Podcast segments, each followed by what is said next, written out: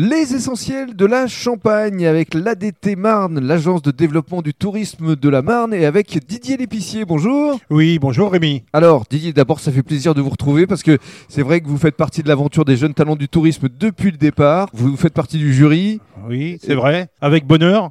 Et ça m'a permis en plus de connaître euh, beaucoup de choses en fait qu'on ne connaissait pas. Absolument, c'est le but, la découverte à travers euh, les jeunes talents du tourisme et surtout, vous êtes à la tête de euh, l'hôtellerie de la Reine Blanche et également euh, du Thibaut 4. Vous allez nous décrire les lieux, vous allez nous parler restauration, vous allez nous faire rêver parce que ça fait 45 ans que vous faites ce métier. Oui, voilà, c'est vrai Rémi. J'ai commencé le 1er juillet 76, école hôtelière à Strasbourg. Mhm. Voilà, et après je suis revenu une fois qu'on avait construit euh, la Reine Blanche. Alors c'est ta vertu et pour parler quand même du début, vous êtes euh, un enfant de propriétaire d'un bar-restaurant qui se situe à quelques mètres de... Exactement. Si, si je peux me permettre, je suis né dans les gamelles en fait, parce que mes, mes parents sont arrivés le 1er octobre euh, 1960. Mhm. Ils ont été locataires du bar La Renaissance.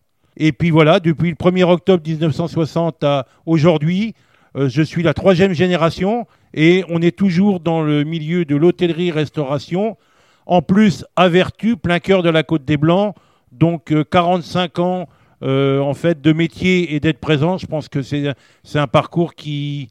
Il n'y a pas de secret, ça ne se fait pas tout seul. Hmm, Vous pouvez être fier de vous quand même, parce que effectivement, pour évoquer maintenant les différentes étapes de l'agrandissement de cet établissement, donc ça a démarré euh, avec la Reine Blanche, donc en 76-77, et puis euh, depuis vous êtes beaucoup agrandi. Voilà, c'est ça, Rémi, oui, oui, exact. Je vois que vous êtes très au courant. hein. voilà. On, Donc, on- donc- on essaie de travailler un peu. Oui, voilà, exactement. Vous avez préparé le dossier. Voilà. ça Donc, de 77, hostellerie de la Reine Blanche.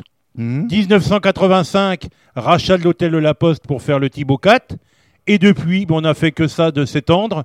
Voilà. On commence d'un côté de la rue et on finit euh, à l'autre bout. Ça fait combien de surface justement ici? Eh ben, en fait, on a 2800 mètres carrés Wow. d'activité. Donc, c'est vrai que ça fait un peu de métier et, et ça permet de courir un peu partout. C'est ça, et justement dans le cadre du deuxième podcast, vous allez nous décrire les lieux.